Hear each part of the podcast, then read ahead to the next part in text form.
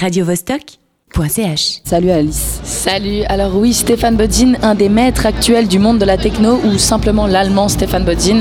Il a sorti son premier album East en 2007, qui dans le monde de la techno est un chef-d'œuvre de précision, de qualité, et il a même été jusqu'à être comparé plusieurs fois à une montre de la haute horlogerie suisse. Sa musique, c'est de la balle qui t'emporte, elle est hautement et grandement célébrée dans le milieu, et sa touche musicale est authentique, on reconnaît son univers parmi mille. Petite anecdote, c'est seulement à l'âge de 36 ans que l'artiste a réellement débuté en tant que DJ. Et après la sortie de son premier album, il aura fallu attendre 7 ans avant de pouvoir écouter un nouvel album. Artiste aussi créatif sur scène qu'en studio, l'Allemand a donné son nouvel album sorti en 2015 euh, le nom d'un livre qui résume sa philosophie de vie, sa philosophie de vie, Power of Tens. Ce livre, c'est un livre qui nous rappelle qu'on n'a qu'une seule vie et qu'il faut donc la vivre à fond sans en gaspiller la moindre seconde. Power of Tens est donc en quelque sorte son nouveau manifeste pour une techno poignante, incroyable de précision et hyper dense en émotions. Pour son nouvel album, il est même revenu à l'analogique pour produire presque la totalité de son album. Il parle de ses synthés comme d'un de ses bébés. Il, dit que le son est tellement chaud qu'on a l'impression que ce qui en sort est aussi riche qu'une voix pleine d'amour. Depuis plusieurs années, ce magicien des manettes est, à la tête du label Herzblut qui est reconnu pour sa grande influence dans le milieu de la scène techno.